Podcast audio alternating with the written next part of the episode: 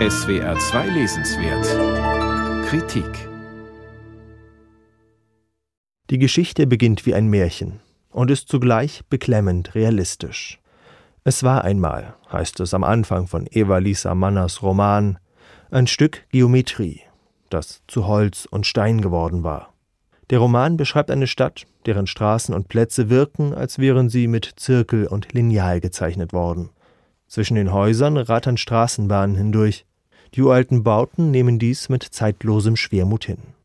Es sind schöne, melancholische Bilder, die Manna für Viipuri findet, jener Stadt an der karelischen Ostseeküste, in der sie ihre Kindheit verbracht hat. Diesen Bildern setzt sie aber sogleich etwas betont Hässliches entgegen. Denn in der Stadt gibt es auch die Volksschule, ein unansehnliches Gebäude aus Backstein. Diese Schule besucht die neunjährige Lena, die im Zentrum der Geschichte steht. Schon auf den ersten Seiten klingt der besondere Erzählton an, der Manners Roman so eindrucksvoll macht. Von ihm gehen bei aller Traurigkeit auch Leichtigkeit und Hoffnung aus. In das Mädchen auf der Himmelsbrücke hat Eva-Lisa Manner ihre Kindheit verarbeitet. Geboren wurde sie 1921 in Helsinki. Nachdem ihr Vater die Familie verlassen hatte und ihre Mutter kurz nach ihrer Geburt starb, wächst sie bei ihren Großeltern in Viipuri auf. Als die Sowjetunion den Ort 1939 einnimmt, muss die 18-jährige Manna nach Helsinki zurückkehren. Sie macht sich als Dichterin, Dramatikerin und Prosa-Autorin einen Namen. Ihr 1956 erschienener Lyrikband Die Reise gilt als erster modernistischer Gedichtband Finnlands. Und sie selbst bald als eine der bedeutendsten Autorinnen des Landes. Auch ihr Roman Das Mädchen auf der Himmelsbrücke aus dem Jahr 1951 trägt modernistische Züge. Dabei berührt vor allem Lenas kindlicher, betont subjektiver Blick auf die Welt. Auch Lena lebt nach dem Tod ihrer Mutter bei ihrer Großmutter.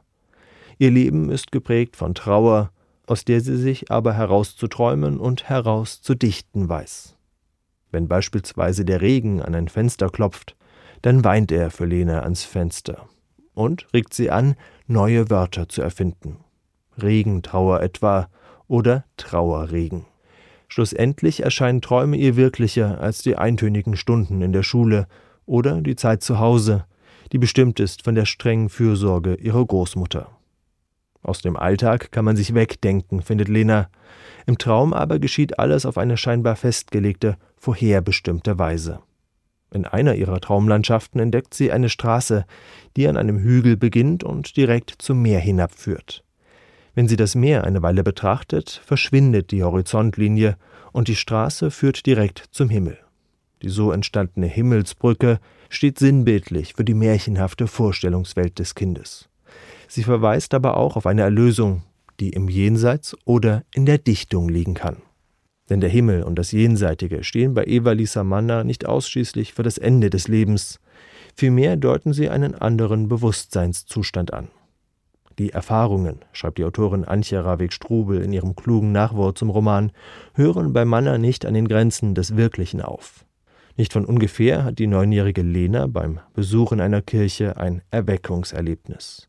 Sie hört die Musik von Johann Sebastian Bach und erkennt die sinnstiftende Wirkung, die in Poesie und Musik steckt. Denn wie ihre Träume folgt auch das Orgelspiel in der Kirche eigenen, vorbestimmten Regeln und erzählt von Gefühlen, die sich nicht so leicht in Worte fassen lassen. Eva-Lisa Manner erzählt in Das Mädchen auf der Himmelsbrücke von der tiefen Trauer eines verlassenen Kindes und spendet dennoch Trost. Und der liegt nicht zuletzt darin, dass sich der eigene Schmerz in Poesie fassen lässt. In seiner Auseinandersetzung mit Verlust, im Ringen um einen eigenen poetischen Blick auf die Welt ist dieser Roman zeitlos schön. Dass er nun auf Deutsch entdeckt werden kann, ist ein großes Glück. Das Mädchen auf der Himmelsbrücke von Eva-Lisa Manner ist im Gugolz Verlag erschienen. Das Buch hat 152 Seiten und kostet 22 Euro. Ins Deutsche übersetzt hat es Maximilian Murmann.